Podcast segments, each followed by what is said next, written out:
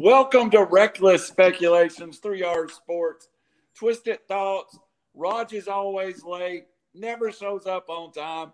It's our Wednesday night at nine o'clock show, the best 99 minutes and 59 seconds of the week. First of all, one guy comes home and the other one goes. Robbie Davis this time reporting in from the beach. Yeah, so I'm just curious what Raj's agent's doing that my agent's not. He can show up late every week and I'm working on vacation. Like I need I need to renegotiate my contract, Randall. What's going on here? I, I just I, I think Raj is on some time that I, I don't even know. I, I and then he'll show up right in the middle of a conversation and derail us for 45 minutes, but it's okay. That's what makes it reckless speculation. Back with the worst contract. We've got to agree the rookie gets the worst contract, but he don't need the money. He's already got Ronald Acuna money. From this time, somewhere in the greater Davidson County metro College Grove. Uh, Brendan Chang. What's going on? Yeah, so last week I agree with Robbie. I, I had to call in. I was on a balcony. There was, yeah. you know, a fire pit below me with guys and you know frat boys over there pounding beers, um, trying trying to mute myself in between. So this week is much better back home, um, but Savannah is, is pretty sweet, and and Robbie's there now, so I know he knows he's feeling the vibes. It's it's pretty good. Uh, a, a, a, fantastic town. If no one's been there, just a quick tourism plug. Um, so much English history and Civil War history, and a fantastic walkable city. And um, we, I went to Tybee Island today. It was cold today, but I can imagine during the summer it's amazing. It was still amazing during the winter, but definitely a must see if you're traveling in the southeast. I agree. The the cool thing about that place is just like every road you drive down, it's like a tunnel of trees. I mean, the, yeah. the trees just overhang. It's just beautiful. So yes, it truly is. It, it truly is. I, I don't know. I haven't spent a lot of time down there, but Savannah is truly one of my favorite places to go in the whole world. It's it's less touristy, good food. It just doesn't feel like you're on a normal tourist vacation. It, still yeah, has I, a small town feel.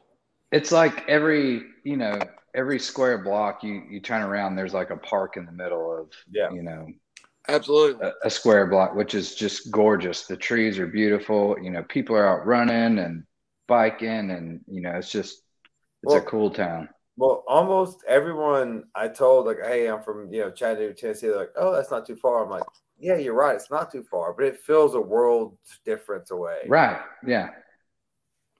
Good point. Good point. Well, since Raj has not showed up, we're going to move on. First of all, tonight is sponsored by Camden Smith. Hard to hold on to the bobble. Releasing tonight at midnight on all streaming forms. If you didn't hear at seven o'clock, go back to River City Media. Camden's a 16 year old singer songwriter. Robbie, I really need you to get into entertainment law. I think he's going to need you at some point. I can do that. Sure and look who showed up. Hey. Yeah. Hey. What time is it? I'm on West Coast we time. Sleep in May, huh? What's going on? it's it's nine o'clock in Central Indian time. Hell yeah, it is. IST is an hour and a half later, so I'll see you guys at 10:30. That's Indian Standard Time. Uh, we sleep in May is Jon Rothstein. Robbie knows that. That's uh, that's what he says about uh, college basketball. From now on out, we don't sleep until May. Fair enough. Fair enough. Let's get to the first subject. We've been stalling, waiting on our exclusive lawyer number two. In our new format that is evidently all changed around, inside joke. Let's start with the NFL. This last weekend, we saw, to me, the NFL is even closer to its parity. We saw what I consider a couple of games that went what I expected to, but let's start first on the West Coast, where the Cards have really taken control of the NFC West. Robbie Davis, first one up. Let's start with Arizona, Seattle. Are you surprised at this point of the season the Cards are two games up on the Rams?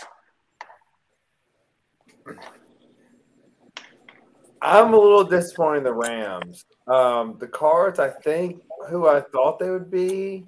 Um, the Seahawks, though, like that division, which I think started off to be one of the strong divisions in football, has kind of imploded. You've got Russell Wilson, who, hey, he was doing magic when he had weapons, and this is what same thing I said with Patrick Mahomes earlier. When you give a player that much money, you have to be smart at drafting players around him. The Seahawks have not been. They're a quarterback team with a bunch of other players, and that's not how you win in the NFL. Um, the Rams, I man, they're going for it. They're going for it, but they're going for it. they're spending a lot of money to not get it. It reminds me of the Yankees back in the post Derek Jeter kind of era. They're spending money to get it. Um, now they may they may turn on, they may get there because every with this seven team playoff team, a lot of people that are five and six, six and five are still in the mix now where they wouldn't have been. So there's still a lot of games to play. Um, the Cardinals, once they get healthy, they're the team to beat that division. But I I do count out the Seahawks. I don't count out the Rams just yet. It, it's a to correct myself. It's a game and a half. It's two in the win column, and you are right, Brendan Chain. If you were going to pick a winner today, uh, based on what Robbie just said of the NFC West, would it be the St. Louis or St. Louis Cardinals? That shows you how old I am. The hey, they just got a lawsuit about that. Yeah, the Arizona Cardinals, or would you tend to go back to the Rams? The Rams have lost two straight and on a bye week. I, I just don't like where this team's headed. I I agree. I, I don't either. Um, so if you look I like what the Cardinals are doing right now. Like if you look at that game with the Seahawks, it, it, comes down what most NFL games come down to. Like if you can run the ball, you know your offense tends to to do a lot better, and you can you can score points, a play action. If, if you're one dimensional, you've got to be two dimensional. I mean, it's we saw Russell struggle you know, Colt McCoy is the quarterback of the Arizona Cardinals, and they and they beat, you know, the Seahawks. So I do. I'm not counting out the Rams yet, but oh my God, when when Kyler Murray gets back, if they continue to play defense like they are and run the ball and control the clock, I mean the Cardinals they're that sleepy favorite that that nobody's really talking about. That I mean is is there. They're already there. I mean they're they're the top of their spot right now. So I mean how how do you with Colt McCoy? I mean what how how long has Russell or um, Murray been out? Four games. Yeah, he's missed. Yeah, three or four. And, and what? They're three and one. Yes. I mean, that's that's pretty solid. So, um, yeah, give me the Cardinals. All right, West Coast expert, NFC West. We sleep in May. How do you feel about the NFC West? Well, first of all, as a Raider fan, we sleep in November. That's when the season is effectively over.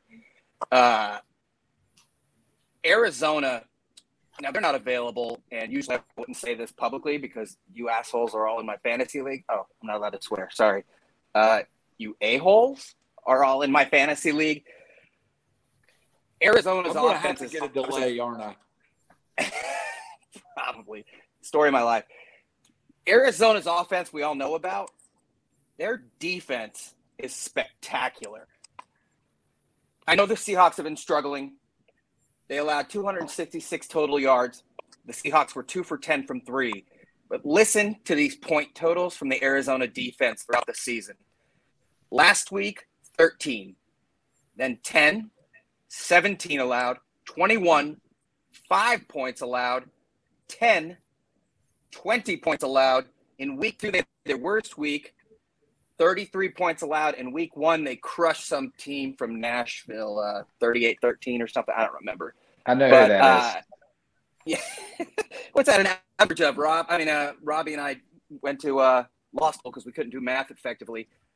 I mean, what is that, like 17 points or something? I mean, their defense is yeah. crushing it. And, and sure, they're, you know, the Niners aren't exactly, you know, the Niners of the 90s with Steve Young and Ricky Watters, but Jerry Rice. But, I mean, this is the NFL and anything can happen. And that defense, and, you know, they drafted Zaven Collins, a linebacker in the first round from Tulsa, which I thought was a bit of a reach, but he's a do everything. The next year they went out and they got a, uh, the linebacker Isaiah Simmons from Clemson, who is amazing. He's a freak. The guy can basically play all three positions, uh, meaning all three levels. He's strong enough to play D. He plays linebacker, and he can literally play safety with his speed. He's a freak. Uh, you know, they, they signed Chandler Jones. They built around it, and their defense is just tremendous. Uh, you know, they have J.J. Watt. Um, it's not 2014, so that doesn't really matter. But that's why I think they're better than the Rams. The Rams have star power, but star power doesn't, you know, do anything except win you games on paper. And newsflash, signing ODB is not going to help uh, the locker room whatsoever. So the Rams will have, you know, more Pro Bowlers than most, but the rest of the team is totally incongruent. Not totally, but uh, and the Arizona defense is just flat out better. So yeah, I mean the Cardinals right now, and they get Kyler Murray back. Watch out. You got James Conner out of nowhere. What does he have? 13, 14 TDs? Are you kidding me? It's insane. Dangerous. Dangerous. Well, staying right there, staying with you, Roger, and we'll come back around. Let's go into another game that I think may have been revealing this weekend. The Colts basically manhandled the Buffalo Bills. We've talked early, especially being close to the Nashville area about the Titans have that big lead over the Colts early on. Now the Titans, without Derrick Henry, losing to losing last week, the Colts seem to be playing as well as anybody in the AFC right now. What's your impression of the Colts? And then we'll go around the horn chain, and then Robbie take us home.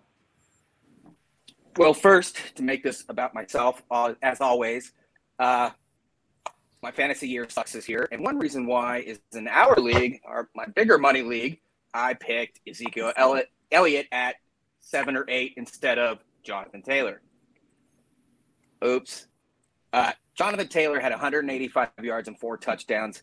He can do it all. He was catching the ball, running the ball. I don't put too much stock into this just because you know it's the NFL. If we say you know Houston can beat Tennessee, but then by the same token, the Bills are allowed to have a week where they just don't show up.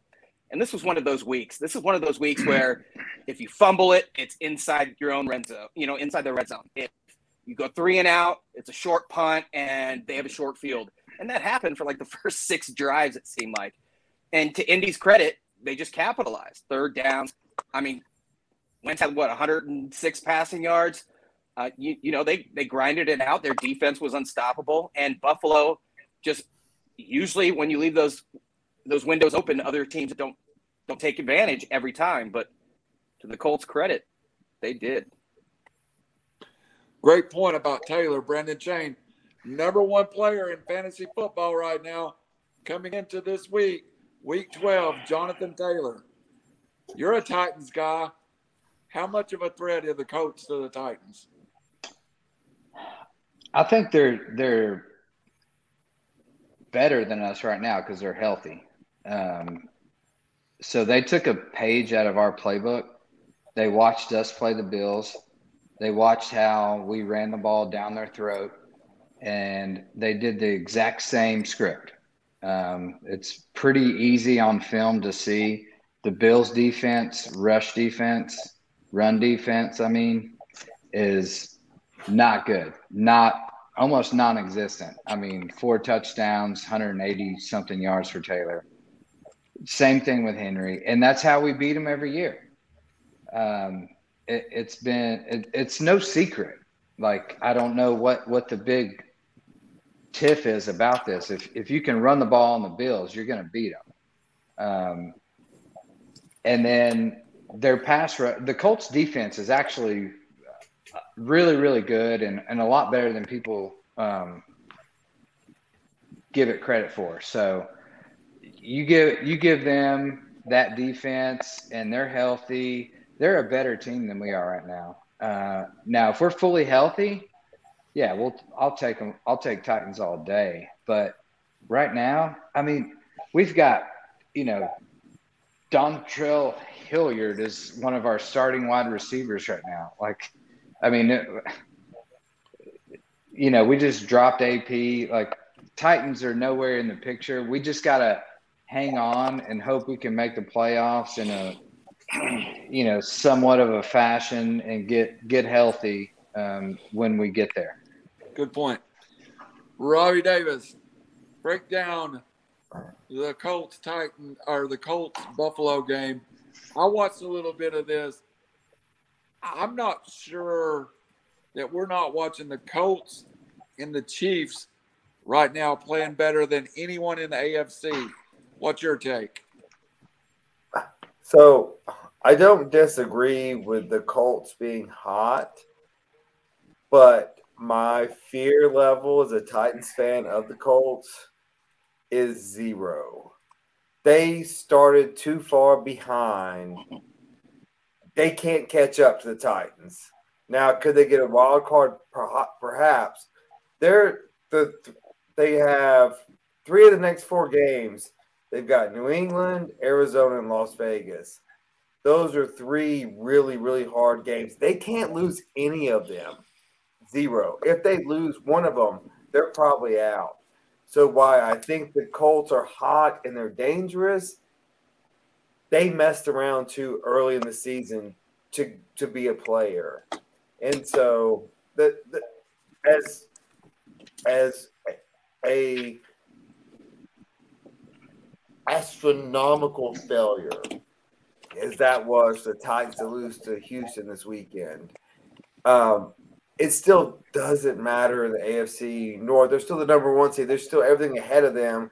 They've got New England to play. The Titans still control their own destiny. Either they're just playing really Jekyll and Hyde kind of football right now. Um, but yeah, as far as the Colts, that's not who I'm worried about. I'm worried about the Patriots and the Chiefs and the Ravens. I the, the, the Colts they, they don't have a path to be scary in my opinion. Good hey, point. if I real, if I will, if I can, Randall, real quick.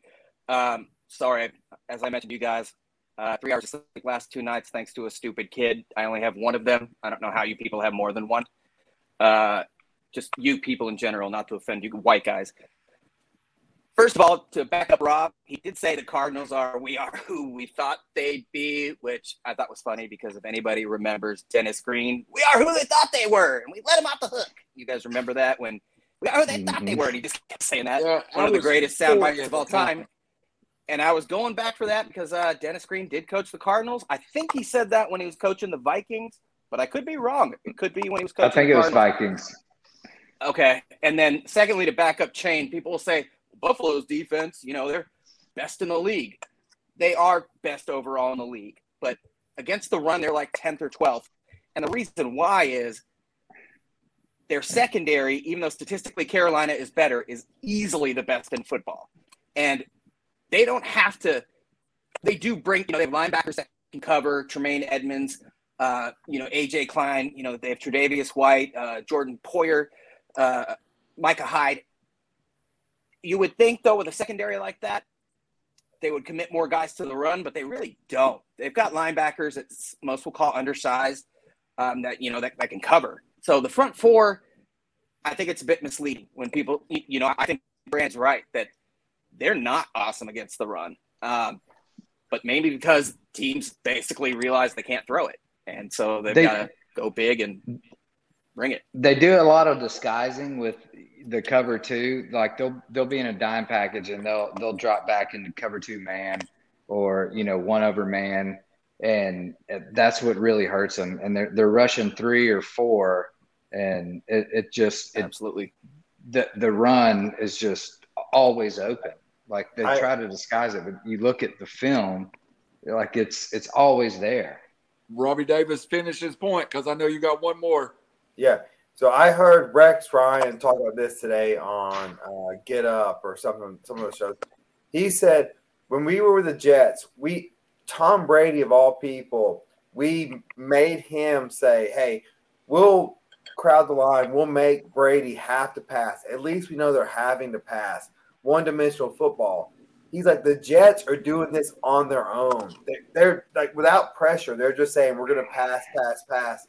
And it makes it so much easier on the defense. Like, the, the, sure. the Bills, the Bills quarterbacking situation, the Bills coaching situation is running them into a Niagara Falls situation where it's off the deep end a quarter. All right, hated them in the Good save. Good save. Yeah, we, we, we will we'll touch on the Patriots too, but one more game to get through, and it's really an AFC show today. I thought the Cowboys going into this game with the Chiefs would put up some kind of major. You know, I heard this called a Super Bowl preview. I heard it called all kinds of things the Chiefs just handled the Cowboys. Brandon Shane, you're dying to get there, so lead us. Oh on. my God!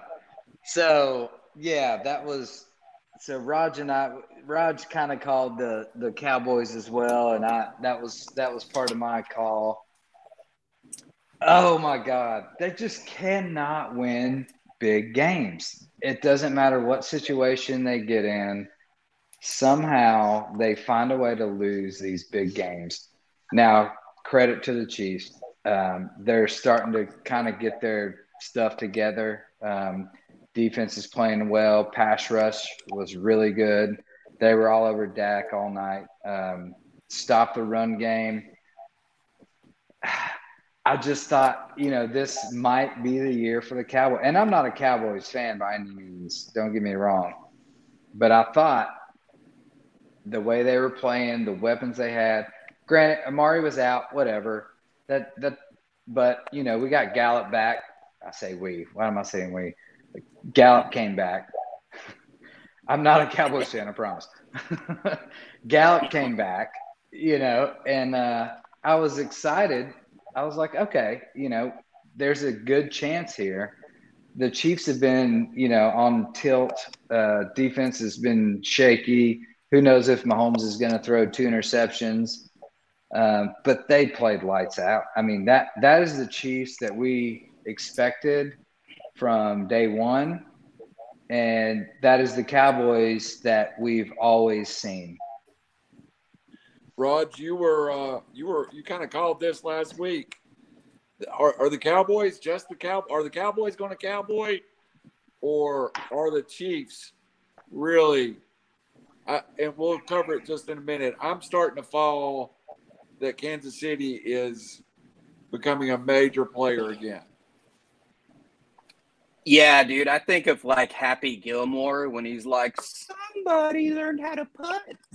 I think like somebody remembered how to play defense and run the football and not turn right. the ball over and uh, not Perfect. force the ball downfield you know, Mahomes has thrown 11 picks. Most of them are him forcing the ball downfield, you know, trying to make plays. Just take what the defense gives you, and you have the best options underneath out of anybody. With Kelce, you know, uh, Hill, who's just a freak all over the field, but especially underneath. I mean, you, you can't cover him when he comes underneath.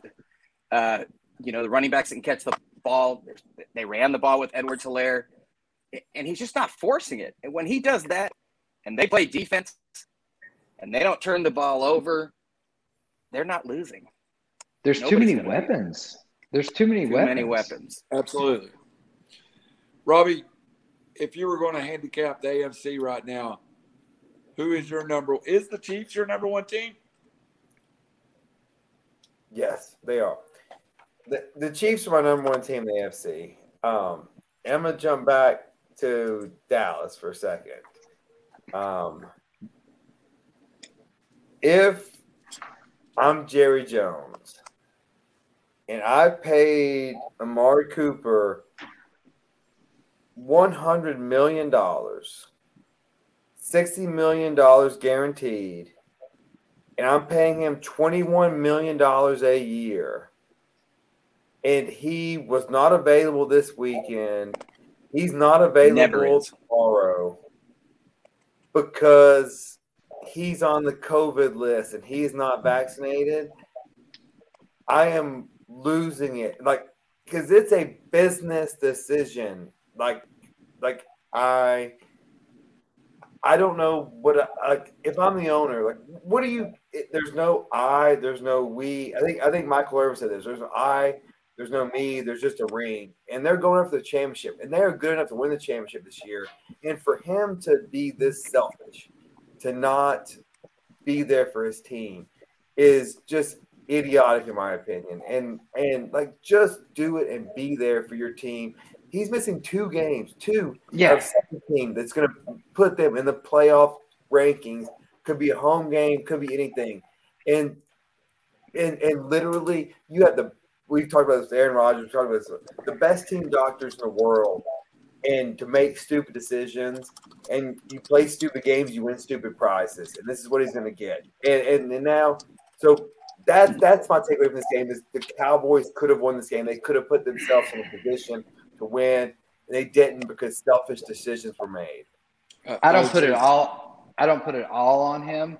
But here's the thing: um, the protocols. If you are vaccinated, like he would only miss one game right? Yeah, right. Yes, just one.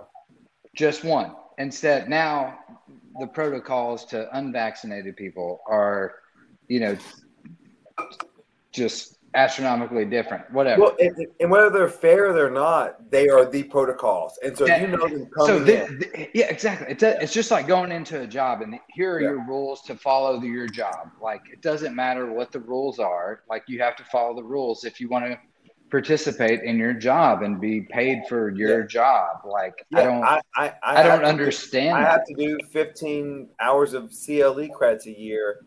I, I, don't. Hey, I don't want to do them, but I have to. If I don't, then my law loss is taken away. Like that. That's just like it's the rules. So you have yeah. to do it. No, I don't. It's just it, it just baffles me. Um, like to to take yourself especially when you have a team when you have a team that is in contention to win a ring and to do something so dumb you know it's selfishness. I mean i don't i don't care how rich you are. Writing a check for 100 million dollars. And, and look i'm i'm all about i'm all about like if you don't want to get vaccinated don't get vaccinated whatever. But if your job requires you to get vaccinated that that's what you are trying to sign up for and do? Like then follow what the rules are for your job. Like i don't you know i don't know. If, if i can start at wide receiver for the dallas cowboys i'm getting vaccinated. I'm sorry that's an easy call for me. I'm just saying. Yeah i'm i'm with you. Before you know, we go on too far though i want to we brought up the patriots and then we'll get to the final couple of uh, nfl topics the Patriots now lead the AFC East, but they have a gauntlet they must run right now. Tennessee, the week of the 28th. they play the Bills the first week of December, the Colts after a bye week in week 14, and then the Bills again. They finished the year with arguably the best schedule of anybody to finish the year with the Jaguars and the Dolphins do they have to come through these next four games? The Titans, the Colts, and twice with the Bills. Two and two, three and one. What can they win that division now? One up on the Bills. Start with you, Robbie. You brought up the Patriots first. Um, yeah, so they're getting the Titans at a good time.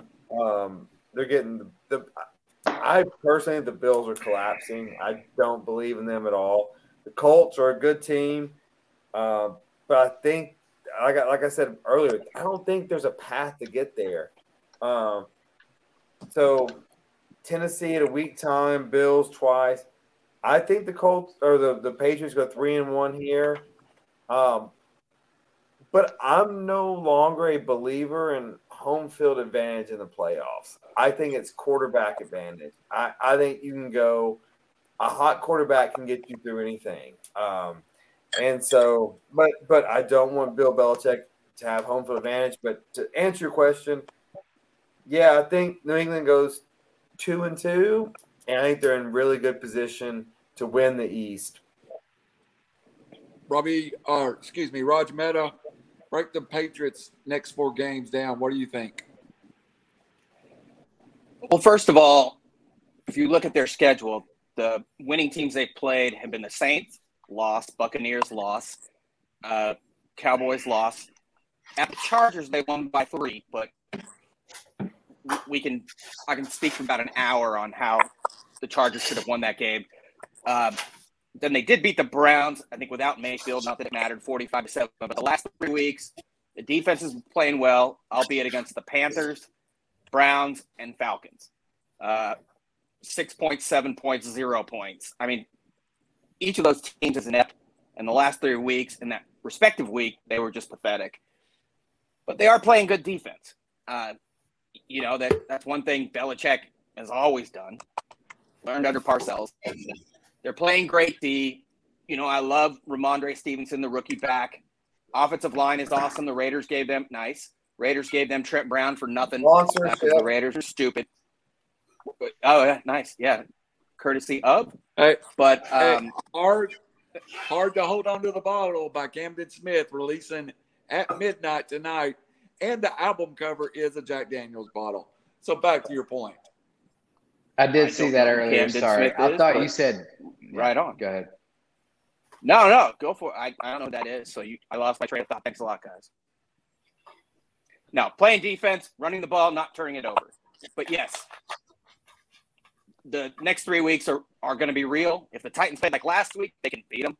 Um, you know, I agree with Rob. Playoffs doesn't matter at home but nobody really wants to go to Foxborough in general, let alone uh, in December. So they have an advantage there. But you know, the Bills and Colts are on the road, so I'd be shocked if they go three and zero. Oh. I think they can beat the Titans, but they're going to be one and two and 0 and 3 over the next uh, three weeks. And if they're not, then by all means, throw them up there. Brandon Chain, they've won five straight. How far yeah, you know, five straight doesn't mean anything to me. Um, this Jets, is Panthers, the Browns, Falcons, four of them. This is the typical Titans game that you roll into where you're expected to lose in Foxborough, and Vrabel pulls out a W somehow, just like the typical game that we're expected to win, and we lose to the Texans and the Jets. You know, same mo. You know, whatever. Sad song, whatever. Um, they've got after that, they've got a buy, or the Bills, then a buy, and then uh, the Colts after that. So I think they'll beat the Bills for sure. Um, Colts, I think, win. Um, Colts Titans, are dangerous right now. Colts are very dangerous. I'm telling you, the Colts are legit, dude. Their their defense is playing well. They're they have the best running back in the league that's healthy. Um, and Quenton Nelson is a Car- concern, though. He, he keeps getting hurt. Car- Carson's not turning the ball over. You know, he's managing the game. He's Alex Smithing it. You know, he's he's doing fine. And when you have that combination and defense is playing well, like the Colts are dangerous. Like I know Robbie said he didn't see a path there, but I'm I'm a little bit nervous of that backsided like coming in wild card just running through people. Uh, if if they catch a wild card, I wouldn't want to see them. Oh, no, if, they, I if they can catch one, I agree with you. I just don't see how they can. I mean, I I think they can. I, I you know, I, I think, think, the AFC West is going to shit the bed. Oh, is going to poop the bed. Um, you know, real quick, Chain made a brilliant point. Wentz has thrown 18 TDs to three picks.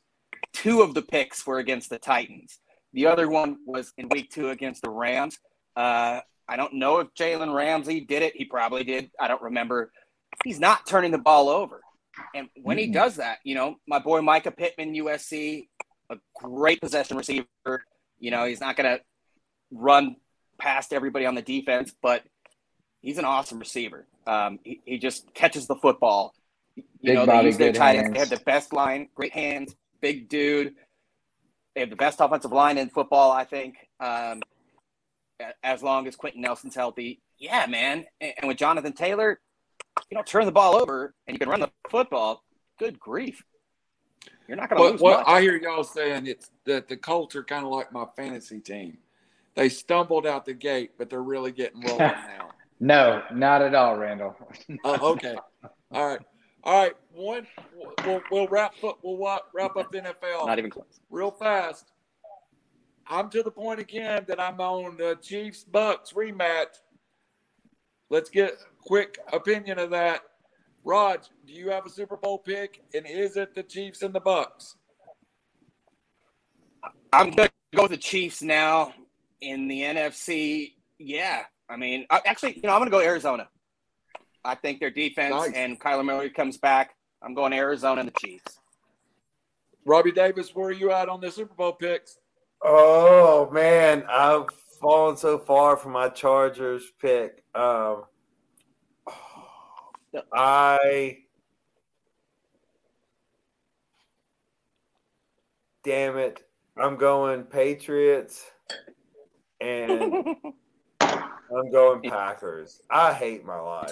It's 2021, right? Do you know that yeah. it's 2021? Yeah, yeah I'm, I'm, okay, cool. I, I, know. I, I, think Mac Jones gets together. Packers and Patriots. All you right, just talked about reliable quarterbacks in the playoffs. Just bring yeah. us home. Oh Sorry. man. Sorry for blowing you up. It's it's the Bucks Chiefs, man. Like Tom Brady, MVP, like he's gonna do it again. He's gonna beat the Chiefs. They're gonna win the Super Bowl.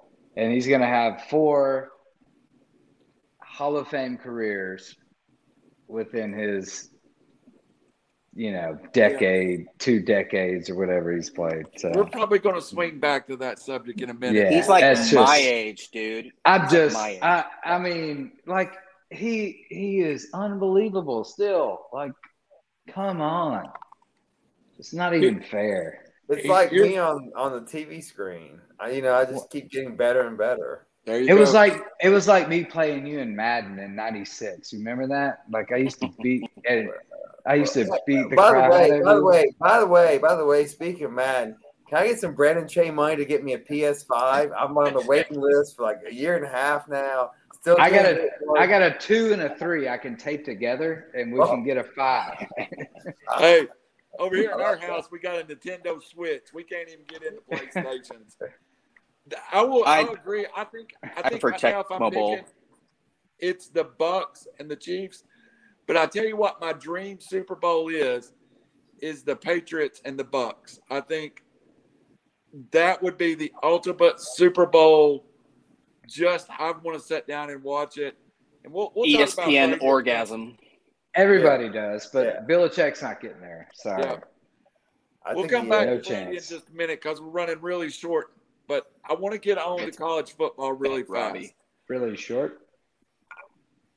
I think I've been the one guy that's been on the stump even more than Brandon has, who is a Ohio State fan, that Oregon had no business being in front of Ohio State. I didn't think Oregon was real. I didn't think they deserved to be there. Oregon gets just blasted. Is this the end of the Pac 12 for the playoffs? And what happened to that Oregon team that beat Ohio State at the horseshoe? We'll start with our West Coast expert. We sleep in May, Raj Mehta. No, it's not the end of the Pac 12 playoff chance because there never was a beginning. There was no shot. If Oregon played Ohio State now in the shoe, they'd lose by 60. It was a week two game with a freshman quarterback. Their defense played well. you know, Oregon's got awesome linebackers. Justin Flowe was still healthy. Um, you know, obviously Thibodeaux, I don't, I don't, I don't remember if he played that game. Anyway, he did not. Ohio State now. Eh, Ohio State now, and we knew this would happen. Once they figured it all out, they have the yeah. best receiving corps in like the last five, ten years, and you can tell that to Alabama. Uh, right. If they played right now, they would absolutely smoke them. And as far as the Pac-12 goes, you know, I, I always think of the quote from Harold and Kumar: "The universe tends to unfold as it should."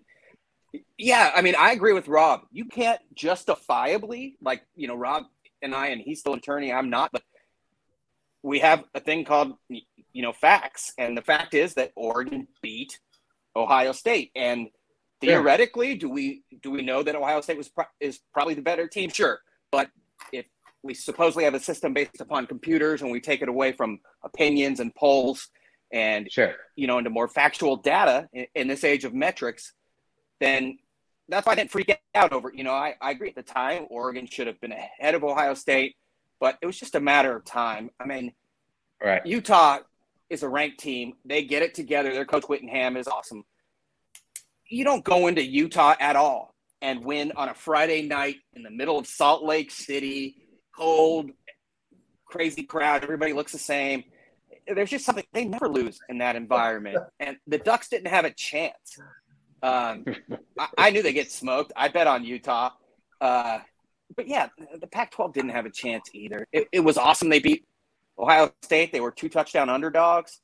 Uh, it was like the only thing our crappy conference can hang their hat on. But I mean, Ohio State right now, it, you know, as far as they have to have the big uglies, as it said, to match up with Georgia. But I mean, they look pretty damn good. And quarterback wise, they're night and day better than Georgia.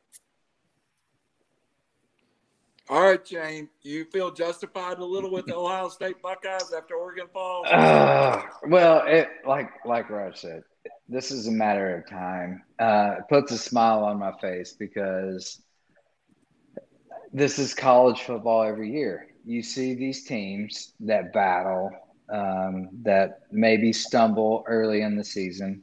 Typically, the Big Ten side, we we schedule, you know, at a conference and whatever, uh, regardless. Stumbled, completely different team now. So I was not expecting what happened to Michigan State last week. I was expecting you know, a 10, 14 point win. Um, and they just dominated. I mean, you look at the defense, like that is what I'm, I mean, the offense was, you know, phenomenal. We've always known the offense was going to click at some point and, and going to be great. But the defense, I mean, we held Walker to 25 yards. I mean, he, he's a Heisman candidate that that rushes for over 100 yards a game. I mean, so way ahead of everybody that, else statistically at the time. Um, yeah, I mean, you just look at that, the, those statistics. Like, this was a big smile on my face for for way beyond what I thought could happen.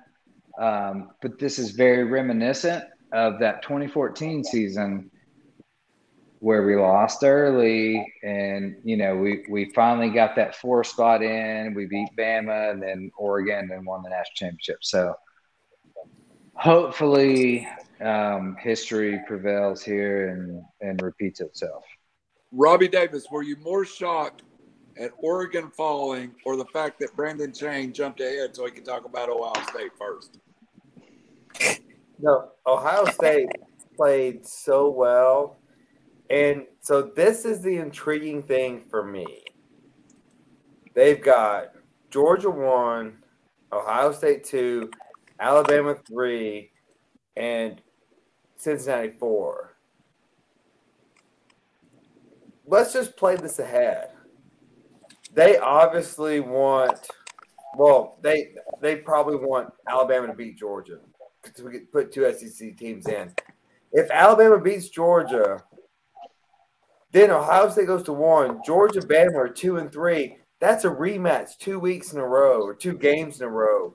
Like them jumping Ohio State, while it's like visually makes sense on the matchups, it doesn't make sense. And then if Georgia beats Alabama, do they? I think- Let's say Ohio State beats Michigan, which they will. Then Alabama beat. So Notre Dame slides in. Well, is No. Notre Dame one loss better than Alabama's two losses? Like they- they're just setting it up for just a controversy that doesn't need to be there. I don't think. Like I, it, it's going to be controversial because Alabama's sitting there. They lost. It, maybe they get blown out by Georgia. It's not. It's not a. It's not a question. But if it's a close loss, they're to be ahead of Notre Dame, and without a conference championship, Notre Dame's sitting there. They're to be there without a without a win. Like I just think they're to. This whole thing is to me just ready for disasters. Oklahoma State, they can beat Oklahoma this weekend, Oklahoma again in the Big 12 championship, but they still can't jump Notre Dame and Cincinnati. They can. So they beat Oklahoma. Or they beat Oklahoma this weekend. They play Baylor in the national in, in their uh, Big Twelve championship. Oh, okay, yes, they won't. Okay, I was wrong. So won't. so then so then they can they can beat Baylor, and they're they're sitting at number what seven right now. I mean they they can easily slide in. If Bama loses bad to uh, Georgia, If and- Bama loses bad, if Bama doesn't lose bad, all this is out, and Bama still makes the playoffs. You think so? You Okay. think if Bama They don't loses deserve it, but closely, if Bama loses closely, are we all in consensus that it's Georgia, Ohio State, uh, Cincinnati, Bama four? Well, I, well, no, well, I'm in consensus that they will somehow I'm make not. Alabama number three. Wait, so it's- I, I, I don't think. Based on what? You're, you're On penalizing- what? If they lose closely? hold on, hold on, hold on. because In the that SAC scenario- is so great. No. In oh, that no. scenario, in that scenario, you're saying Georgia, you just beat Alabama. You have to play them again. I, that that's not fair. They they doesn't say matter. I'll play Cincinnati, and then I let Georgia or That's let Alabama. Cincinnati. There's I, I get Ohio I get the pol- politics of it, but the the logistics and like um, just face value of it. If you lose to Georgia and it's not that close, and Cincinnati's undefeated, wins out, like why? And if Alabama's going to get in, why would they jump Cincinnati? I, I, that's what still be saying. at Alabama's number Why would they- it- They have, they have to go. Why wouldn't Notre If Dame Alabama get in loses to if Georgia, they only have have one loss, and that's to a playoff team in Cincinnati that's undefeated? Because Notre Dame beat Robbie- everybody else. Is it just because the SEC? I mean, Bama doesn't deserve to go. I yeah, they lost the Robbie number one made the- team theoretically. But go ahead. No, sorry. no. If, if, if Alabama weeks loses to Georgia, they have to go. I the- agree. The point weeks ago I is don't. they're going I'm to put sick a of their matchup together Preferential to draw treatment. TV ratings. No, no, uh, no, Raj. I'm Yeah. have to go- What out of the playoffs. Out of the playoffs. No, we're yeah, we're saying if, Oh, if yeah. Bama loses to Oh, okay, Georgia, my they, bad. they're out. They Yeah. have to be out. Yeah, I Have to agree, but I don't. I think Bill, like Ro- uh, Randall alludes towards, they seem to Money always get the talk. benefit of the It's- doubt. It's And money then, they, talks, yeah, exactly. man. They sneak in at number four, then they win that first matchup against number two, and then But you a then month they're playing Georgia, Saban's got three right? weeks. Yeah, that, You're dead. it. But then they're playing I Georgia mean, you give again. Saban, oh. you give Saban three weeks. I don't care who you're playing. The, the odds are he's That's gonna win. fair too. That's just my theory. But I agree. But like, are they going to really put them in that position where you play Georgia again, like Robbie It's said? not, it's not fair to Georgia. Georgia's been They the best team all year. long. You can't have to play the same team you just beat. Nobody cares about Georgia right now. Yeah. that's Didn't the Bama and LSU do something like that? Not that any of you guys are the only ones that watched in this part of the country. Like, I was like this same thing. They But didn't that happen a few So years ago? Don't you live in Chattanooga? let's let's gather. That's Uh, part of it. physically, Oh, no, Raj is Yes. too worried about USC getting killed by This UCLA. part of the country. 52, 23, whatever soul I have. All right. Dude, nobody watched All right, Alabama let's- LSU. let's It- bring it, it was back the same game a week later. Sorry, sorry, Randall. Let's sorry. get- let's Go ahead. Randall. We're going too many Go ahead. Randall. So here, here's the new. Here's here's the Yes. scenario.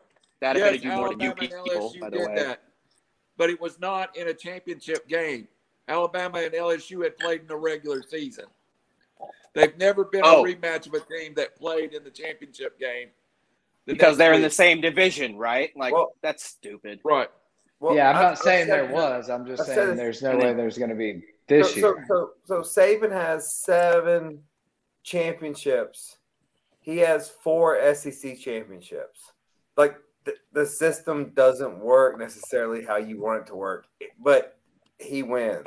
So interesting Oh, yeah. question. Let's go here, and then we'll go to conference championship game. Just short that's, a- that's an insane stat. Schedule out the window. Who are the best four college football teams? Who would Vegas have in the playoffs? I will start with Vegas would have in the playoffs Alabama, Georgia, Ohio State, and Michigan. How are you measuring this? Who would be? Is that one? Is that one, two, This three, is- four? This is subjective entirely. I, I'm thinking Vegas. would So you favor- said Alabama. Hold on, hold on, guys. Let me explain before everybody gets go. Alabama, Georgia would be favored over anybody they played. Alabama Okay. would be favored over anybody they played other than Ohio State and Georgia. Michigan would be favored over any team they played other than Ohio State, Alabama, Georgia. So I'm Until after this weekend, then They're going to get rolled. Michigan and Ohio State can't both be in. I, I'm just saying right now, if Vegas Oh. made the lines, who would be the best four team in the country? Right now, yeah. But I thought you were talking It's- about like in if, if the playoff, if if, if the next three Uh, weeks nope, will I'm talking as we believe they me. should. Who would Vegas cla- declare the best four teams? Well, I, I'm sure this Probably the top four teams in the playoff rankings. So Yeah, minus sure. one, I would have Georgia minus one ten. I would have Ohio State probably minus two hundred. Um, Alabama minus four hundred. so I would have Cincinnati. point. Cincinnati would not be favored over Oklahoma State. No, yeah. That's I my my top Oklahoma four- State right now today. No, Oklahoma State has to win out. Well, no, If my, Oklahoma State wins out, But he's saying if they played right now on a neutral field, would Cincinnati be the favorite or Oklahoma State? I think Cincinnati would be like a one or two point favorite. I mean, I would I would what's favor Oklahoma Cincinnati. State done? my my my head-to-head matchups is Georgia, Alabama, Ohio State, and Oklahoma State. Brandon, Man, I'm I'm not discounting Cincinnati right now until until I'm proven wrong. If if Oklahoma State runs the table, which they very well who can, would would Cincinnati be a favorite over over Oklahoma State on a neutral field? no, An undefeated All right. team versus a team that lost to a five No. loss team? Who's They Oklahoma wouldn't. State's best win? They they got lucky to beat Baylor at home. Everyone, Cincinnati- this Cincinnati's best win. Disclaimer alert, Rod. Notre is Dame. At Notre UC Dame. alum. At He's Notre a Dame. UC at alum. Notre it was which is the it was at Notre Dame. All right. Good No, debate. I, But it's I'm just going statistical. Oklahoma State Rod, you got disclaimer. You got to disclaim that stuff. Nah, dude. I have as much loyalty to Cincinnati as I do to Tennessee, which is a lot. I love You place. love the Vols. Go Vols, go. All right, guys. I, I am going to debate, games Friday and Saturday. but let's bring it. Let's bring it back down to to to the level. I want to ask a question: Is anybody other than Alabama and Georgia? Is any of the conference championship games hold any intrigue for you this year? I, I literally think we could have Wake Forest versus North Carolina State. We could have Ohio State play Iowa. I guess the next best one to Alabama, Georgia would be Baylor, Oklahoma State. Uh, I don't even know out west, Raj. I, I think it's going to be. Uh, Utah Is is, probably the winner of Oregon, Oregon State. I don't even know. Yeah. the top, the North. yeah, I, I honestly don't know. is it? I mean, for so many years in the SEC, it was a boring championship game because you had Alabama or LSU against some dirtbag, no offense, from the East. You know, Georgia wasn't that great. Nobody else was. So yeah, it's awesome that we have the top two of the top three teams in the same conference and on different sides of the bracket. Um, but yeah, I agree. Aside from that, I mean, Notre Dame, BYU as the two best independents would be the best game.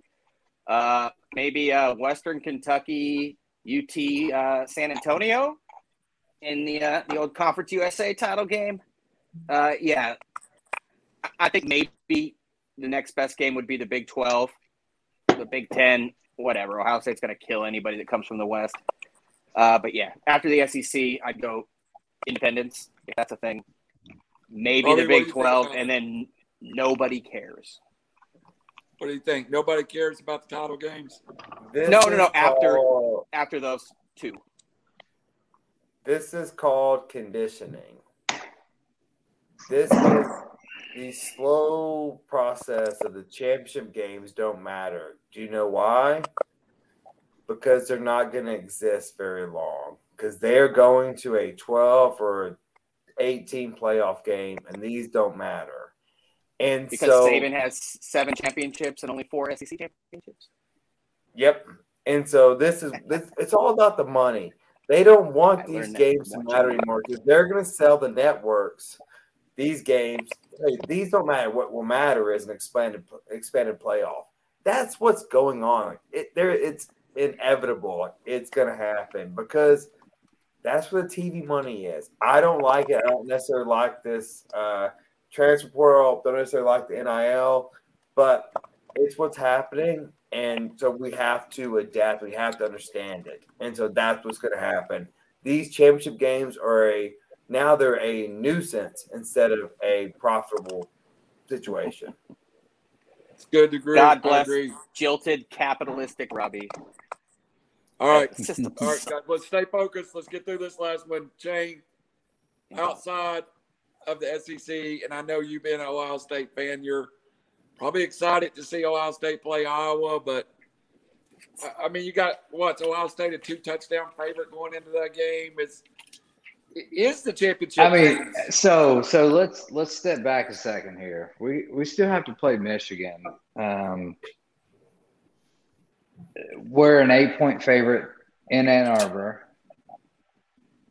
You can throw records out the window. Like this, this is a rivalry game. it, it is. Hold on, just a second. It means more than the championship game. Is the point I was trying to get to. Hundred oh, percent.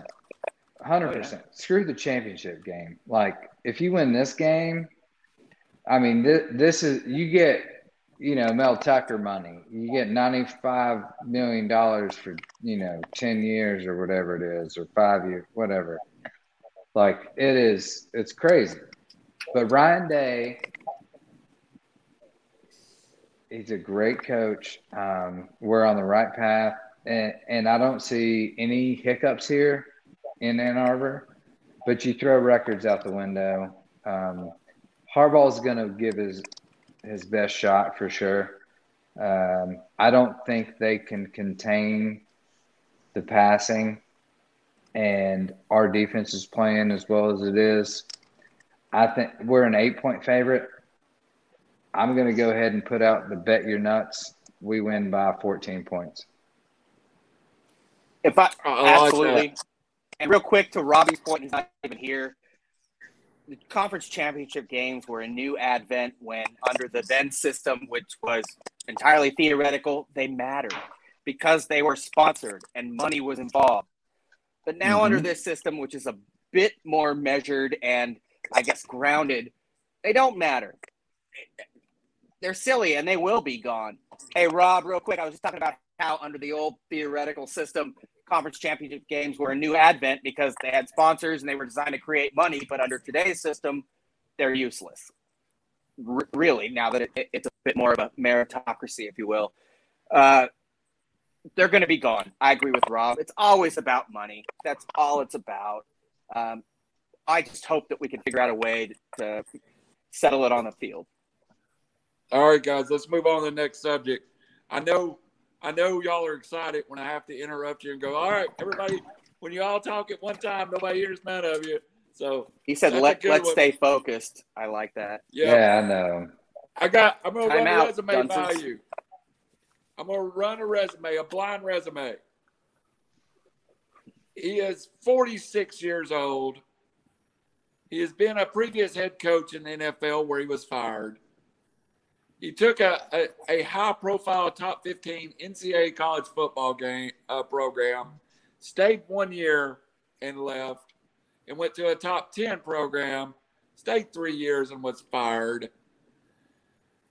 Everywhere he's been has brought NCAA problems, off the field problems with himself. He rose to a very high profile assistant's job, stays several years, and goes to a mid major school with mixed success. He is now back to a Power Five conference where he's had one great year.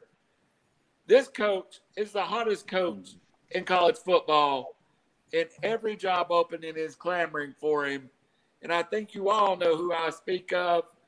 Chain, who is that be? Mr. Lane Kiffin. Florida, Miami, LSU. He has a pick of where he goes. He's the hot name on the ballot right now. Um, for Florida, right? I thought you were talking about Bill O'Brien for a little bit, and then I, I got you. But I mean, not everybody wants Kiffin. SC, LSU, do they want him? I, I thought Florida was like the best fit, but I don't. I don't even. I mean, that that was a great call. I, I honestly didn't know. I don't think he's going back to Southern Cal. That's one we can mark off the list. Yeah, yes, USC definitely mark off the list. Robbie Davis, he was at Tennessee for a year and he did good things, bad things. But right now, Lane Kiffin's about to make a lot of money, I think. Well, Jimmy Sexton's about to make a lot of money. Um, Robbie always brings it back to the attorney. Um, yeah, like, like I'm just, I'm just jealous of his life. But uh, I think we should do a whole show on this coaching carousel kind of thing. Uh, but if I'm Florida, I look. Do I want Lane Kiffin? I, I mean, I don't know. For me, um, my age group, my, my it's GD Florida. Like that's that. Like they've had Urban Meyer. They, they they've had Steve Spur. Like I can't imagine you saying a team that, like going after coach that hasn't been undefeated somewhere. Like that's coaching gold for me. Um, so if they go there, isn't that just doing a more risky Dan Mullen, in my opinion? Like Dan Mullen's a better quarterback coach, and he, I, I, think it's I think it's going back to the same well you just went to and with bad success. So I don't get it for for Florida. LSU, I don't get LSU's LSU, in my opinion, is the best job in the entire country. There's no in-state rival. They bleed football. They bleed talent. And my God, if you win, like, like, but, but it smells like back. corn dogs there. If we if, if we take a step back, if Saban didn't leave LSU, you're talking about probably ten to twelve championships there. Like realistically, because Alabama's not what they are and LSU is a juggernaut. Um, if Jesus coached Tennessee, you're talking about 10 to 12 championships. Well, you may be talking about 10 to 12 championships Rob, did you say before he leaves Alabama. That's what we're talking yeah, about. Like, let, us be serious. Oh, this is what we're talking about. Like we're just playing um, the if so game. I, I, I don't get the whole Lane. Like yeah, Lane Kiffin's a he, he. I think he's good at Ole Miss. No, I don't. I, if I was LSU, if I was Florida, if I was USC, no, these are big boy programs, and I want a big boy coach. And I still don't think Lane can. And, and this is no hatred of Lane leaving in Knoxville because I would have left too if I was him. That's his dream job. Go, go try it, get it. I don't hate Lane. Lane, I don't. I don't hate Bruce Pearl. I'm not one of these people that hates ex coaches. Um, but no, I would not choose Lane if I was either of either three of those schools. So at Florida, they may be something else. Jimmy Sexton. Um, he's know, uh, hey hey he's Donald Duckman or, or Daffy whatever what's that Duck Duck McDoug Dougal or whatever the guy. He's yeah. he's boss hog for like Hold Southern on. coaches. Got a point to make. Got a point to make. Hold on. Billions of dollars. If he goes to Florida, he also has to steer around his ex-wife, Layla Kiffin Reeves, whose father, John, is maybe the highest profile alumni at Florida, not named Steve Spurrier. So Oh. they are. Lane Kiffin brings issues almost where everywhere he goes. But is he, in your mind, it, with what he did at Ole Miss, is he now elite as a head coach? Can she compete with Dan Mullen's wife at Florida? Really? Come on. She was pretty hot. She was a cheerleader. mean, um, sorry, go. not to be Hey, Like, hey, so misogynistic. wait, wait, wait, Don't wait, bring wait, wait, wait. Brandon, Like, Brandon, come. Hold on. Reckless speculation. Reckless speculation. The Reckless I got an actual Do point. that. To answer your question, point Randall, would be, hold on. It's like hiring Jimmy Haslam's ex son-in-law to be head coach at Tennessee by hiring Yeah. Lane Kiffin to be the head coach at Florida. look, but the Yeah. list you just explained oh, was one person. He has so much experience, right and wrong. He's learned a lot. Dan Mullen can lead a position group. Dan Mullen cannot lead a program. Dan Lane Mullen, Kiffin had- can. Dan Mullen had Mississippi State at number one for several weeks. Big Mississippi deal. State. Ended up reality Hey. hitting, you know, every, you know, a bunch of guys turned seniors and, you know, Robbie could have coached them with the same record.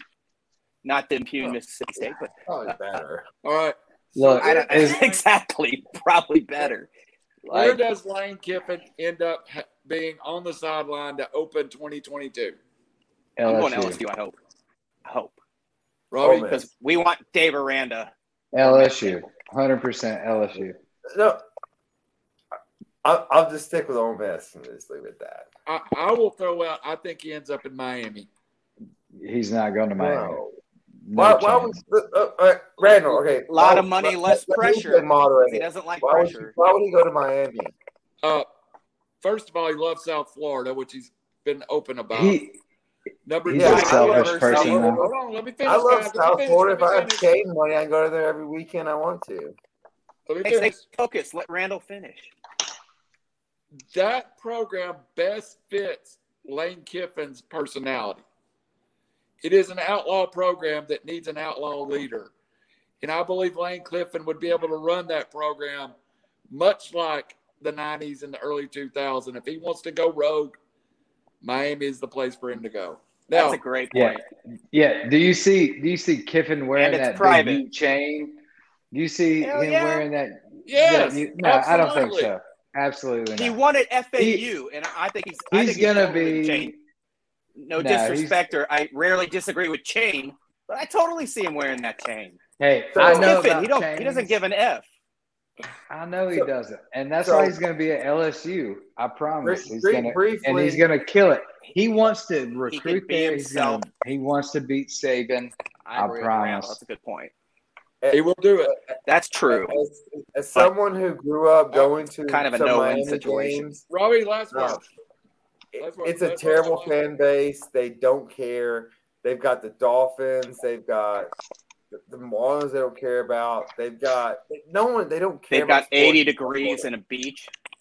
Yeah, like it's Yeah. worse than LA. Hey, sports. now they got Urban Meyer, like you know, their favorite fan. Just kidding. It was facetious, boys. Laugh. You know what? I don't want to bring up this subject. We may put it in the coaching carousel. Could Urban Meyer end up back at Florida? Oh God, he just needs to retire from everything. Think like, about it. just stop. No, he, We'll No. take him in LA, but It it would be the most interesting thing um, in the coaching carousel ever. Yes. you just stop. Mm-mm. I don't All right, believe guys. in No. We are we are 70 minutes in. We got 20 minutes. I want to touch on college basketball and the NBA. Let's do it. College Forget the basketball. NBA. We're just going to talk about the what you talked about. College basketball. We had a big tournament this weekend. And we talked about it preview of the local. It's got some local interest. We saw Tennessee get thrashed by Nova, then beat North Carolina. We saw Nova thrash Tennessee and then lose to Purdue. of all the performances up there, I thought Purdue was the best team that I saw. I also thought Tennessee probably got a lesson on big boy basketball when they played Villanova. We'll start in the bottom corner with Mr. We Sleep in May. What was your impression of four top 15, 16 teams and what we learned this early on? So just that tournament and not Gonzaga yesterday because uh, uh, talk about everything. I I that, that, that was a badass game yesterday you too. It, go ahead. Yeah. Okay. Real quick on that tournament. Yeah. I mean, so looking at Villanova, their starting lineup is three seniors and two juniors, four of which average 14 points per game or more. That's the antithesis of a young Tennessee team. You don't want to face them in November. You want to face them when Tennessee starts to learn how to play together in March or February. Yeah, of course. But right now, Nova, you know, UCLA beat them. That game, it was lucky to go to overtime, and that's only because Nova, whose bench is not deep, had two starters foul out. And Pac 12 refs are the worst. That's not, refs are never the reason why you win or lose a game. Um, but was just a terrible matchup for everybody not named Gonzaga and probably Purdue based on their size. Uh, answer your mm-hmm. question Tennessee is very talented and very deep. Um, you know, I kind of like them without Fulkerson. I know, I know he's effective, but I'm just sick of seeing him. Sorry, he's been there 18 years. But uh, yeah, Purdue, you, you, know, that Edey kid learned how to play. That that point guard, uh, the European dude, and Trevion Williams. I mean, that guy was considered a player of the year before Edey at, at like averaging like 20 and 15, and now he can play with them. He comes off the bench right now. Um, just a very big team and versatile. Uh, as what I've seen though, Gonzaga is like it's number one, and then like 30 spots, and then Kansas, and then everybody else. That's my opinion. All right, Robbie Davis, what was your take? And we can come back if you want to talk more about Gonzaga. We can bring that out. But Robbie, what was your opinion of the tournament and what you saw and what did we learn? Well, I want to say I applaud what Raj just said. And for I I'm not a sports writer, I'm not anything, but I somehow get all ball Twitter, basketball, irrational thoughts, every single loss. And they're like, oh, gotta fire Rick Barnes, gotta do all this. Guys, calm down. Like they lost to a veteran basketball team. This is a young team finding themselves. Then they rebounded to beat a really good North Carolina team by 20. Like, just like this is not football. You don't go undefeated. You just you build on wins, and you build on losses. The reason Rick Barnes plays this schedule is to get ready for the tournament. Yes, I know we haven't had great success in the tournament, but you can't not have success if you don't challenge yourself. So everyone, just just chill out. Barnes has this team. They're locked and loaded. They've got potential. Kenny Chandler won't go one for nine in most games, and they won't shoot what three for twenty-one the three point. They're they are adapting to a new style of play.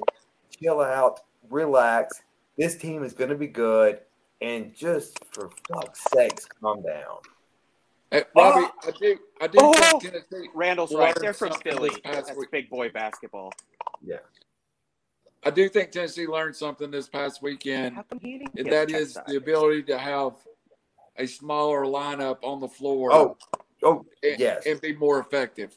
Oh, against North Carolina, they they lit them Way up the small lineup. Yeah, play three guards, and and like there's that Huntley Hatfield kid for that. And if you can rebound with that, that's a great lineup. Yep.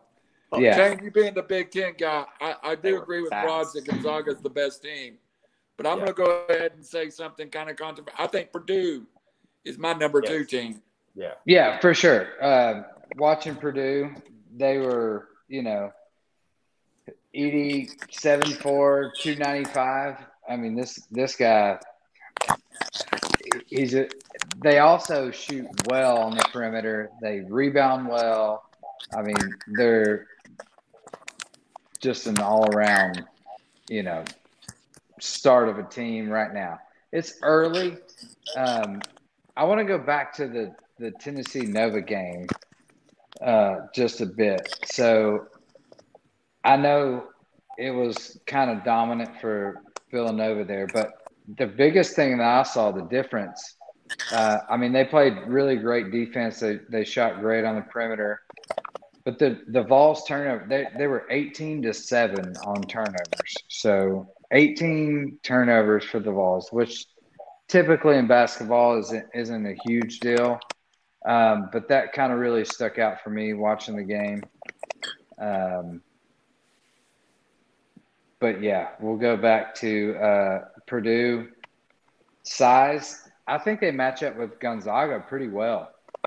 So they've got that freshman. Uh, what's the seven footer uh, freshman from Zaga? Holmgren. Yeah, who nice research great. by the way. Um, Somebody did their college basketball research. That yeah, so uh, Eddie, Eddie, uh, or yeah, Eddie, dude looked looked dominant, you know, um, for Purdue, and and their perimeter shooters were fantastic. They moved the ball well. They played defense. They looked disciplined. Uh, you know, I, I I definitely think they can contend. Not like UCLA, which got, you know, ham boned, if you will, by Gonzaga yesterday, uh, which was that was just hmm, that was tough to watch there, but yeah, All right, guys. Uh, before we move on, I want to I want to touch one more thing. Let's talk about it. Let and that's another kind of a off the cuff question.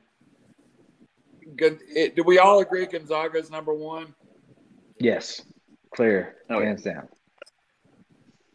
Purdue, UCLA, some combinations number two. I go Kansas, Purdue. Yeah, I would say I Purdue, got, I got, I got Purdue number two, but yeah, something like yeah, that. Duke's probably U- a top five. UCLA's.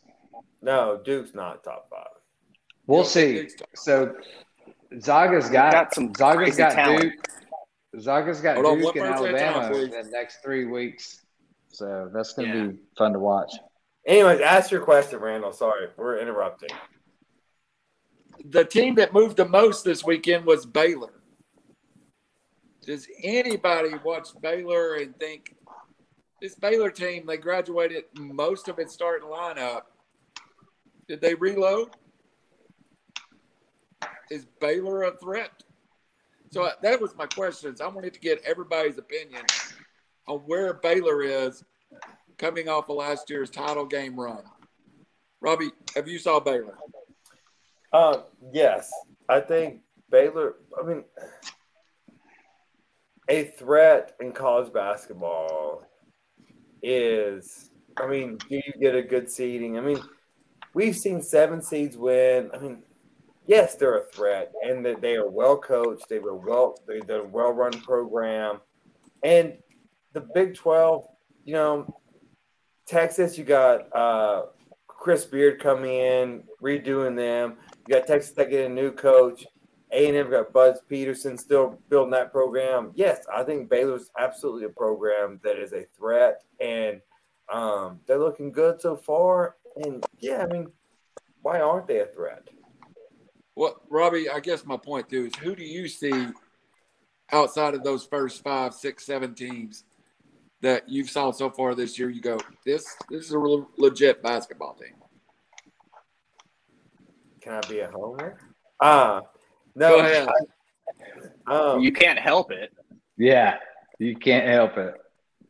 That's for sure. Yeah, I mean, what what you want in the postseason is point guard play, and if Kenny Chandler improves to what he thinks he's going to be, then yes, I'm all in on Tennessee.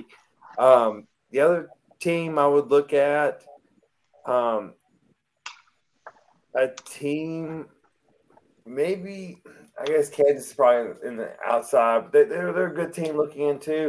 Auburn looked pretty good today. Connecticut also looked good. Connecticut looked really good today, beating Auburn.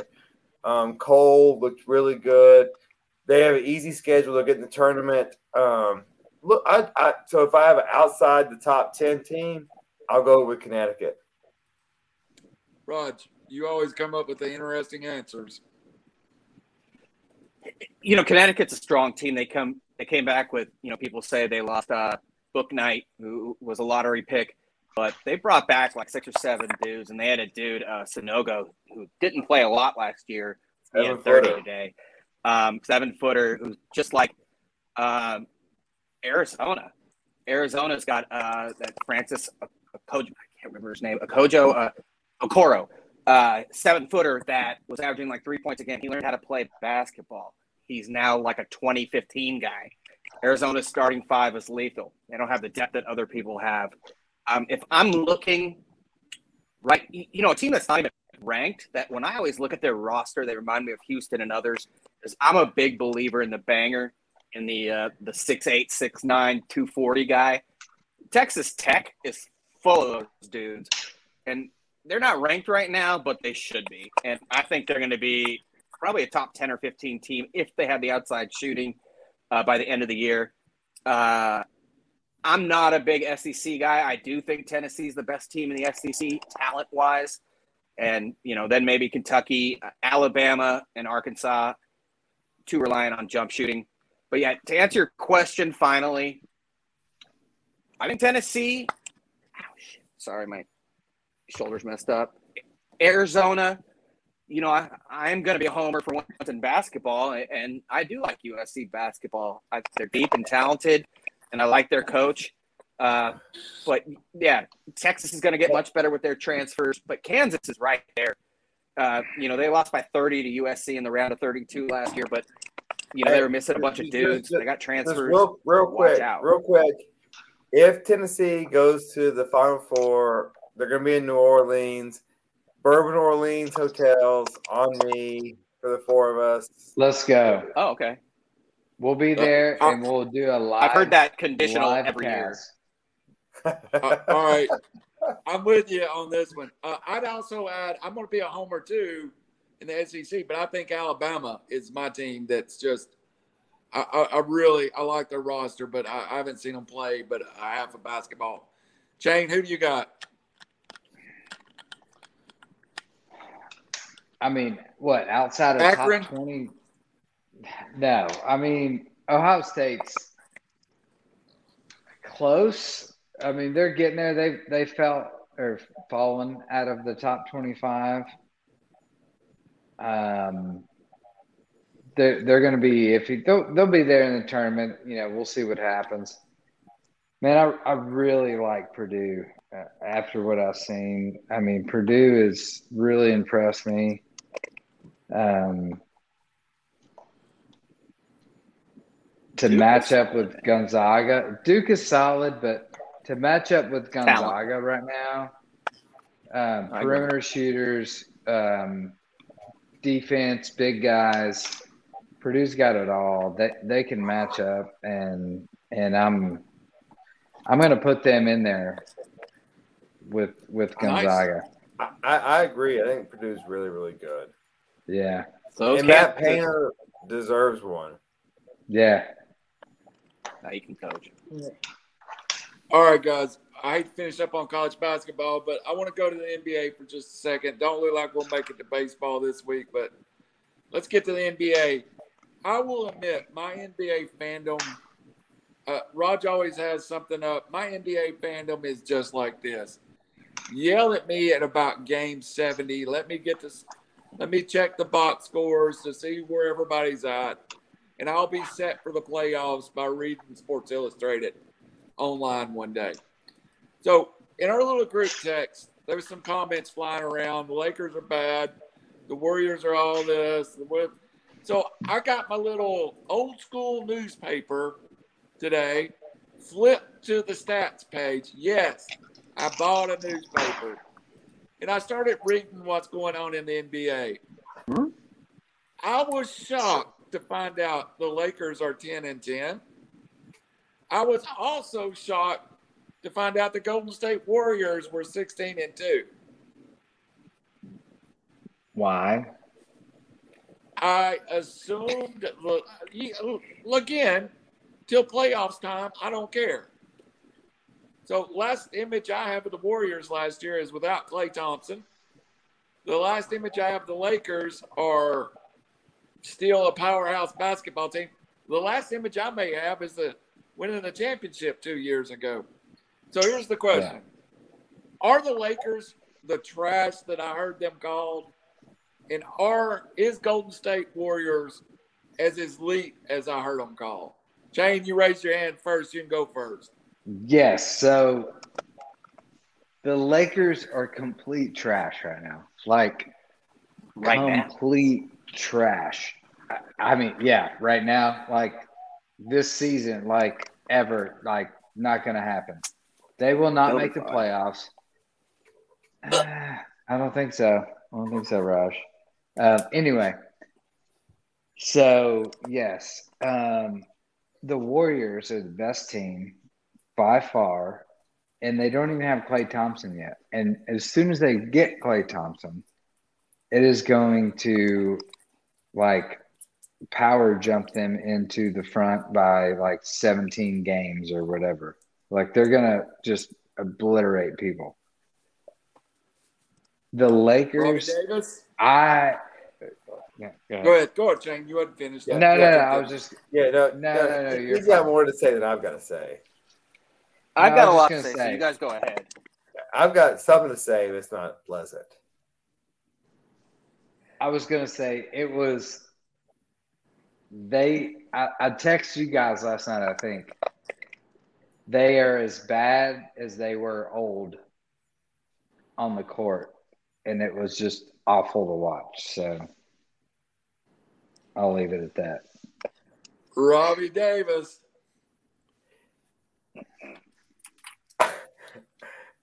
I can't believe you asked a question about basketball, NBA basketball. Um, hey, dude.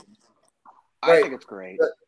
The the the, the Warriors, what sixteen and two without Klay Thompson. The Lakers or something else. Why are they playing basketball before Christmas? Is my question. Who cares? Like I don't care. I don't think anyone watching our podcast cares. There, there can't be any segment of this real population that cares about watching NBA basketball right now. Like, yes, give me no NCAA. We got conference tournaments that at least mean something. I don't understand why we were talking about NBA. Hey, hey, uh, LeBron should be suspended for 10 games. That, that Isaiah Stewart, whatever his name is, should be suspended for 20 games. That's all I got to say with the NBA right now. That's it. He, he should right, play. David. He, he should take Derrick Henry's place. Yeah, I mean, I, I, I, who cares about the NBA in November? Nobody. Phoebe and I do because this is Phoebe. We're basketball purists. I was trying. I was trying to be all inclusive. I like. I like basketball, but I like it too when it matters. And and Randall, this is my show too. Like I, I just want to be fair to the viewers. No one really cares. I totally Game agree with you. Is what I'm saying. Rod, one disagreement my one disagreement is that I like good basketball as a purist. Team basketball. Right now, the only two teams that are doing that are Golden State and Phoenix.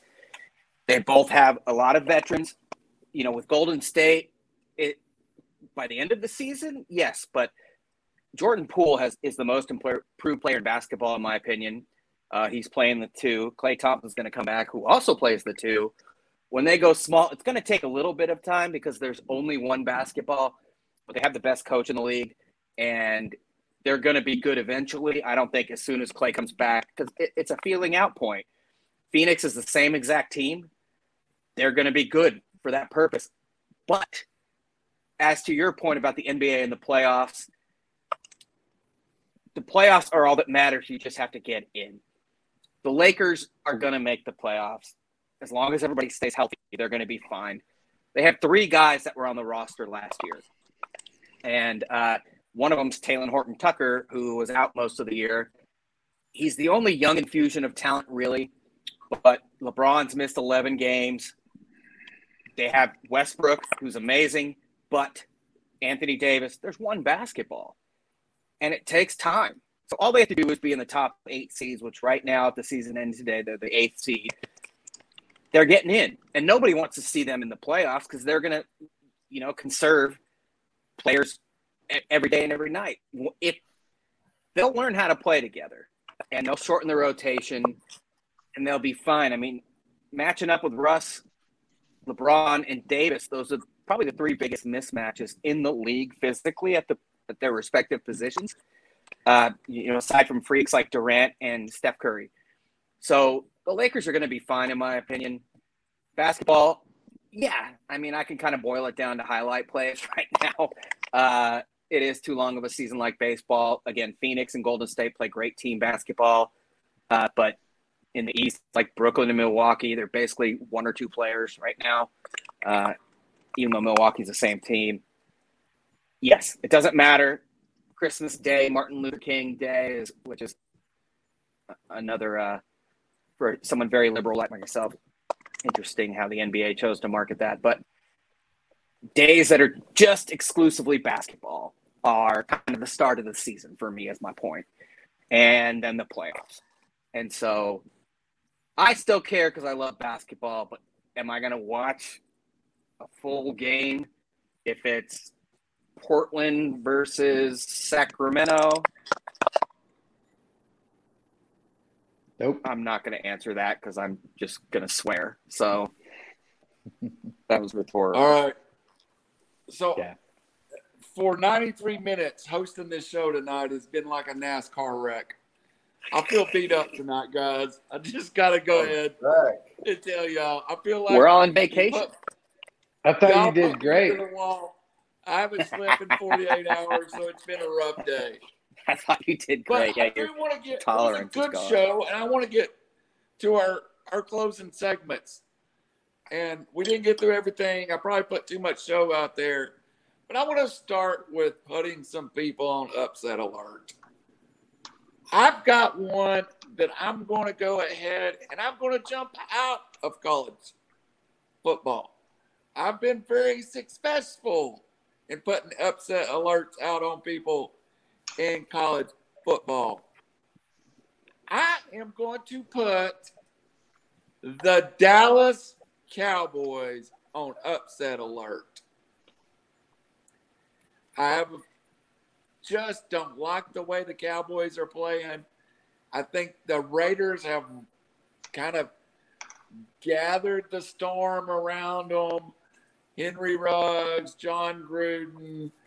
I don't know why, but I just feel like the Raiders are really going to play the Cowboys lights out. So I'm going to put the Dallas Cowboys on upset alert. And also, that's minus seven and a half. Also, another cheap upset alert. I'm going to put the New England Patriots on upset alert, a six and a half point favorite over the Tennessee Titans. seven right so, now. Eh, well, Mm. six and a No, half. you're well, right. I It was got six and a half this morning. Yeah. So those are my two teams. Robbie, Okay. you're looking hard, studying hard. You want me to come back or you got them? Oh, come back to me. I Okay. can I can go. Hey, hey, check your phone. Check your phone. Me? Yeah, then come back to me. Okay. All right, he's out. So I am uh, actually three for three of the last three weeks. So I had Purdue over uh, Michigan State, Baylor over Oklahoma, Utah over Oregon, which I mean they were favored by three on Vegas, but everybody thought Oregon was going to win that game. Anyway, my next one I'm gonna take Florida State over Florida Ooh. plus two and a half. I'm gonna take that as the upset alert. Um, Florida, Best ugly they're game in of the disarray right now. What's that? The best ugly game of the year. Ordinarily, Uh, that's yeah. like Yeah. must see TV, but this year it's like a dumpster fire. Exactly. And you know, Mullen's leaving, she's leaving. Florida guys aren't going to be up for it. All right. Raj Meta, who you're going to put on upset alert? Well, first, I'm going to tackle your Raider question. Henry Ruggs' situation has affected the team. I, you know, some people thought it would be a one two week thing and they could kind of get by it. They signed DeSean Jackson. No, it's affected them in the locker room, on the field. I don't want to put rumors out there. There was a unsubstantiated rumor that another Alabama player was racing him earlier in the night, drag racing, who happens to play running back. I don't think it's true, but that's the Twitter verse, as Rob says. Uh, they just haven't figured it out. They're too reliant on Waller, and it's not the defense. And Carr can turn in to Carr. He's a, a Super Bowl win quarterback one week, and then next week he is, uh, you know, who's the Titans' backup before Mariota? That guy. I'm, I'm just trying to relate to everybody here. Uh, Mettenberger. Yeah, that guy, Zach Mettenberger. Yeah, that guy was terrible. That that's Carr. Yep.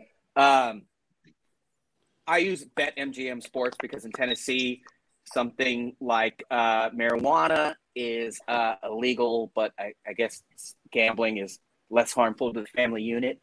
Uh, who needs to pay mortgages, anyways? But I use BetMGM Sports, and my point is the only sport I win at is college basketball, and that's win at, meaning that I don't lose my ass.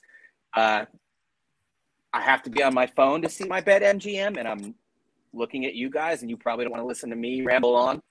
So I don't really know is my point because ESPN doesn't really update uh, tomorrow's lines. Um, if you want me to go NFL, I agree with the Titans pick. Uh, I was like, I forgot. It's my bad. I, I should have freaking gotten on before. But uh, oh, CBS Sports, can you can you listen to Robbie and I'll just I won't even say anything aside from my point spread pick tomorrow. It's going to be college basketball. Bet your nuts coming up next with your chance to enter. To okay, let's go that. Davis, who yeah, I'll wait. On upset alert. Um. All right. So yeah. So I just want to take my time.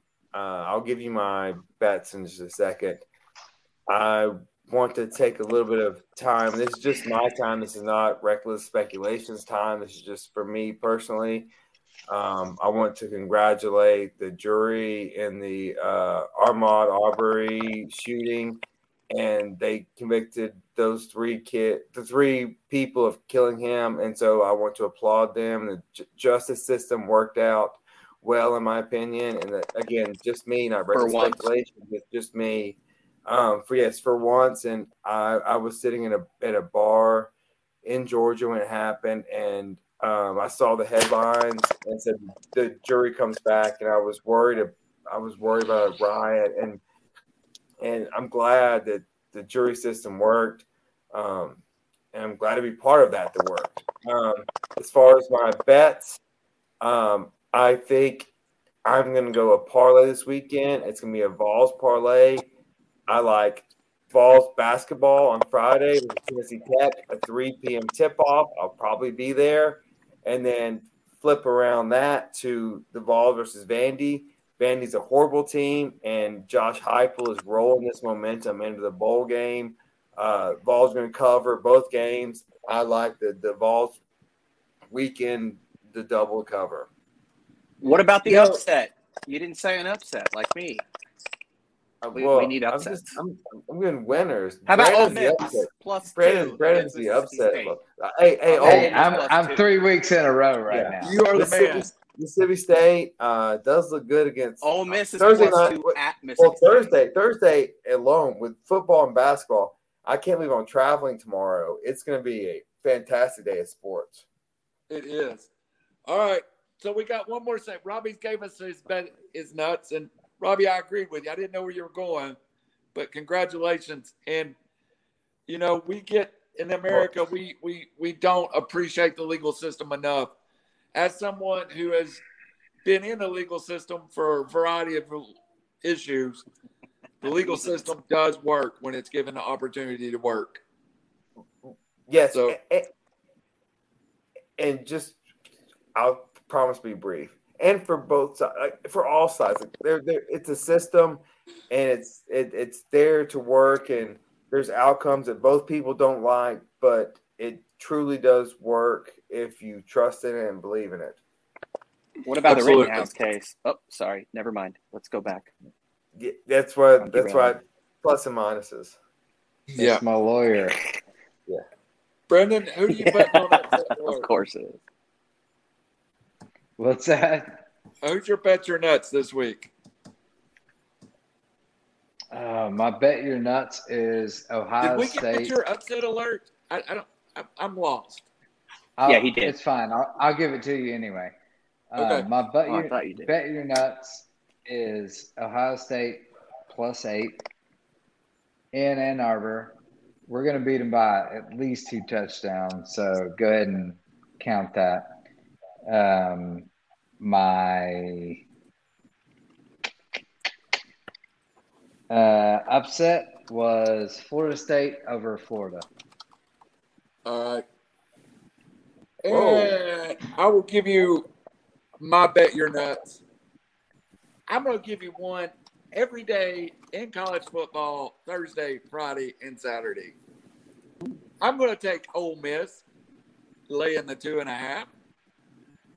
I'm going to take Iowa catching one and a half or one against Nebraska on Friday. And on Hmm. Saturday, I am going to take Brandon's Ohio State Buckeyes to blow the Michigan Wolverines out. I'm also going to take Ohio State to win the national championship. But that's another show. Raj Meta. Me too. I like it, man. That's I, I agree. I think with everything, you know, you got to go for what you know. I again, college basketball is my the sport I like the most, probably right now, easily actually. Uh, but lines aren't really updated until the day of, so I don't really know. If I'm going football, go for what you know is the pack. How is number 13 BYU only a touchdown favorite against four and six USC, which you guys thought Butch Jones in Tennessee was a dumpster dumpster fire? Dude, USC is imploding. It's a disaster. Um, they had one good, pl- one great player. Bowl, but Tennessee would be this year. Nobody. Actually, I, I didn't. I knew that if I'm not a Slovis believer, let's just say that, and I know that if it goes bad, especially under the bright lights of Los Angeles, one or two times, you lose to UCLA, you lose to Notre Dame, it's going to go real bad. Um, you know, I thought Tennessee when they started Joe Milton, so I'm rambling, but uh, bad. Hendon Hooker, good. But yes, Heupel much better than I thought. Back to the original point, and Randall, I understand your point. You're right. Uh, but BYU minus seven, I think they win by 14. Oregon State opened up as like a two touchdown underdog at Oregon, and I was all over that. And so has the public been, and the public sped it down to like six and a half, seven. Um, so I'm going to go BYU, and Notre Dame is going to kill Stanford. Right now it's 19 and a half. I think they win by 40. Uh, so. BYU and Notre Dame, and then Ohio State as well are my three go tos for college basketball. I have to tell you tomorrow because I don't know. All right, guys. You know, this has been a good show. Uh, I did like Robbie's ideal, so let's go ahead and book it for next week. Every one of the college openings, uh, football openings that's currently available, let's bring a list and put hire our coach for every school. I think Yeah. there's about 12 or 13. That'll be fun to get through. Also, I want to go ahead and announce that we will be doing, and it's going to be sponsored uh, to be announced, but we will be doing our bracket reveal show again. Uh, we will probably do that from a point together in one room. We have someone Right. very interested in sponsoring it. Maybe the Common House, maybe Robbie's Law Office, maybe my living room, so it's cheaper to drink for you guys. I don't know. Could be Uh, also- Raj's pictures in the back there too, sponsoring. Hell yeah. Um, Yes. Carol, I- I- Kobe Bryant, By the way- Gibson, Robert a- Ory. additional bet your nuts. I'm I'm all in on Ohio State over Michigan this week. Eight and a half. Bet it. Yeah. Hundred percent. 100%. Yeah. Hey, hey, hey, whoever bets it, I'm- I'm at it. I'm clearing the bank accounts on this one. It- Well, it's when- game when- over. Uh, don't do that, man, because you know you can move the whole line Well- on debt with that move. Well, Robbie Randall, there's a maximum. Actually, actually, whenever I said I'll match the Branson Hills movies on a big account, I'm like, well, I can't match that. So yeah. I'm automatically in default. So I got I got to change things up. yeah. Okay. All right, let's go around the room. Final words from Mr. Brandon Moneybag Chain. Oh, Scrooge McDuck. Titans, please get your shit together. Like, uh, we're injury prone right now. It's tough. Uh, we've got a leg up on the Colts, but the Colts look like the better team right now. So, um, damn it, if we can get healthy, we're so good. We got a real shot this year, but we got to be healthy, and it's it's tough, man. Um, NFL, who knows? Colts.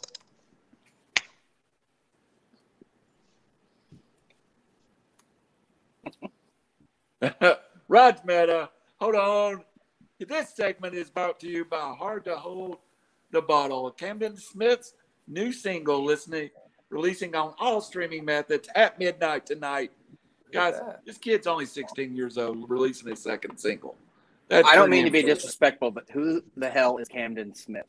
He's a 16 year old kid that we just did a two hour show with. If you were watching oh, is he our sponsor? video, you would just know. Yeah. I thought you were joking. sponsor, you big bonehead. Oh, yeah. I didn't know he was a sponsor. Don't oh, you know anything about media, Raj? God. But I didn't know he was 16. You're talking about Jack Daniels. I got a 16 year old. Well, he's he's now that's, my hero. That's old number seven. Yeah. All right, Raj. What's your final words? So, no disrespect to my boy here. If you're 16 and you're repping Jack Daniels, then you're way He's cooler than I ever Jr. was. Yeah, oh, that's badass. Um, final words is Gonzaga. Wow. Um, you know, a lot of people thought they'd be a drop off. You know, I saw multiple times people thought they'd lose a couple games early because they lost uh, Jalen Suggs and uh, Kispert and a few others. Uh, uh, Joel Ayayi dude, they are much better than last year, in my opinion. And everybody loves Drew Timme. He's a media darling. Looks like Laettner. He's the weakness on that team, in my opinion, at least from an athletic standpoint and defensively. They are so much better defensively and so much more athletic and so much faster. And obviously, Holmgren, I don't know if you saw that kid. He's got like a 10 foot reach and he's got quick ups, which is rare. And he's like Evan Mobley. He can handle the basketball and, he's like seven feet tall. Um, I thought he was overhyped. I thought uh, he would break in half, but he's a lot better enough than I actually thought because I actually saw him. So uh, don't judge a book.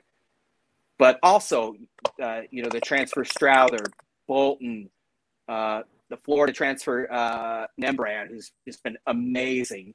Uh, the freshmen Hickman and Sallis, they they kind of went Baylor. And I was all over Baylor last year in the championship game because Baylor was 10 times as athletic and physical as Gonzaga. They were slow. And uh, Mark Few is no dummy.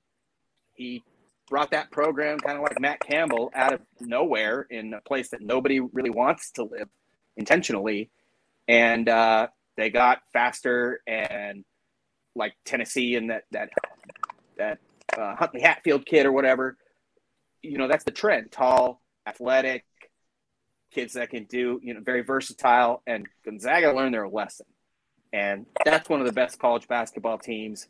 Last year, I thought they were way overrated. This year, wow. And it's not just because of UCLA, it's because of what I saw. Yeah. All right, Robbie Davis, last words. You got anything else? Oh, I've got a few things. Um, NASCAR. Is there racing going on? No, it's it's gone to the next season. Well, when they said you can't get uh you can't get famous sitting on the toilet, they may have miscalculated my background here. yeah. Um, no, uh, I want to say no. Uh, enjoyed being the guys even my, my vacation, and also um, Raj. You need to tell Stephanie that Allison's nominating her for Dancing with the Stars next season. So oh, dude, she does this. not want to do that. Well, it's not about me. want; it's about a duty. No, guarantee. Yeah. It's about a must. You have to get ready for that. Um, She's like a skinny so, Chris Farley on the dance floor. Like Um, she is so than white. that, Yeah, no. Other than that, um, yeah, Stephanie's No gonna be in. Dancing with the Stars, so we'll we'll start the Kidney Foundation charity for her starting probably next week. But um, River City No, commit. Hey, t- tomorrow's going to be can a great anything. day for, for football and It'll help me out. basketball. Have you seen the basketball lineup tomorrow? It's awesome. Football as usual. I'm Mhm. so excited this weekend for sports. Um, and then I guess that's it till next weekend, guys. And What's then- your bet your nuts? oh bet your nuts is Yeah. it is Tennessee minus 31 versus Vanderbilt. Yeah, yeah. Hey, So, Ohio State and Florida right now. Tennessee, Basketball, Tennessee's dropping point 60 game, again. forty seconds left.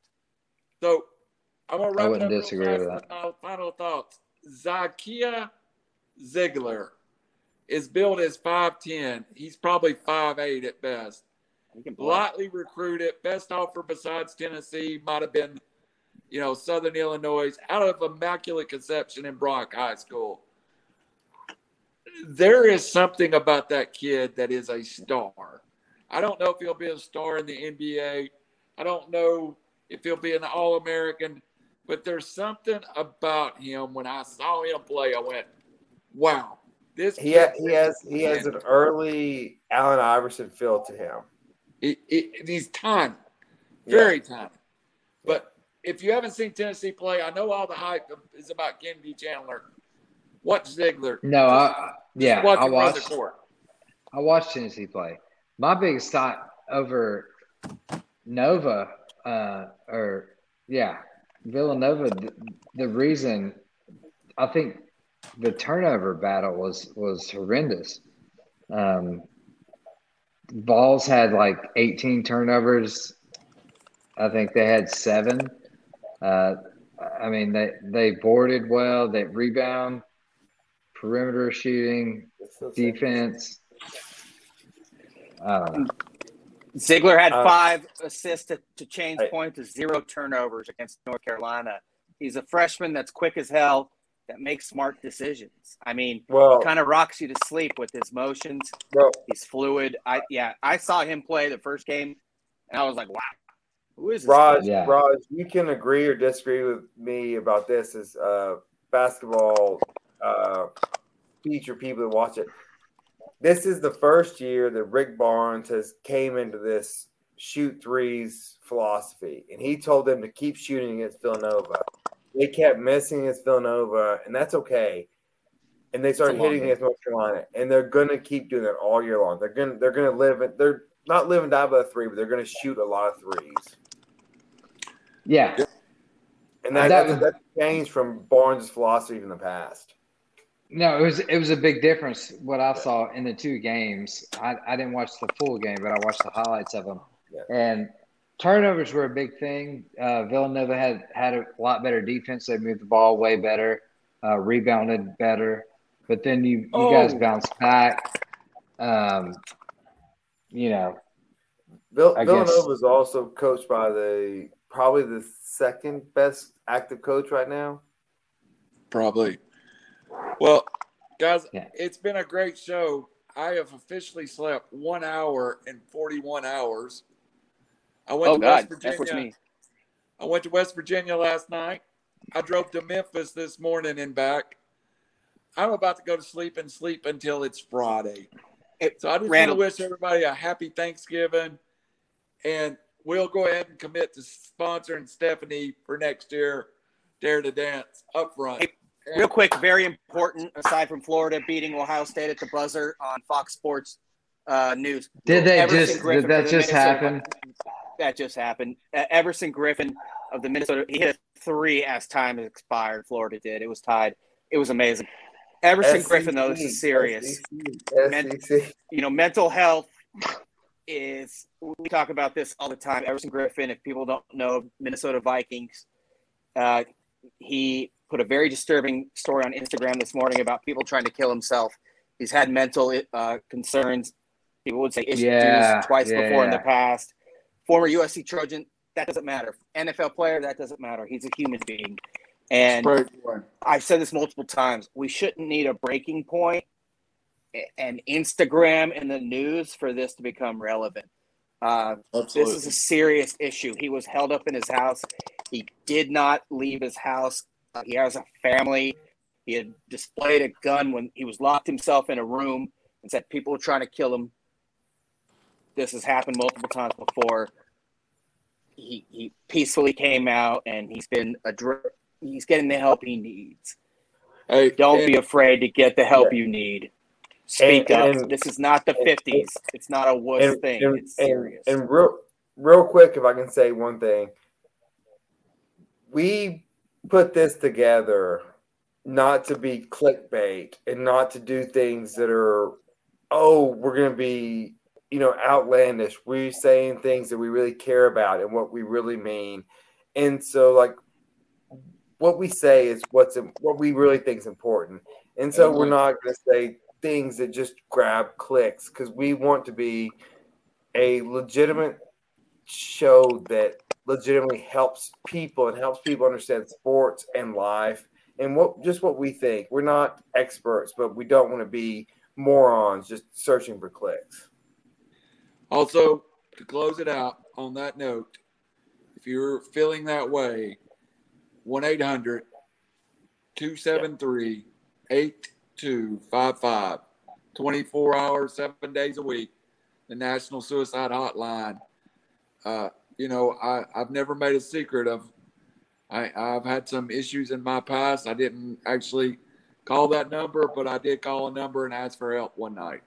And thank God somebody was on the other end of that phone. So it's a serious, serious uh, and it can be drugs, it can be alcohol. There's a lot of reason, but always reach out before it's too late.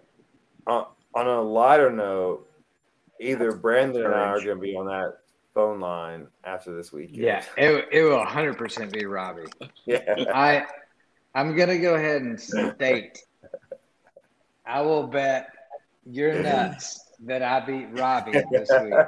bet you're nuts on you're, that right now. You're nuts. Yeah. From one and five, Randall, to five and six and in the playoffs, we bid you good night. God bless. And call the number if you need it. I'm going to bed. And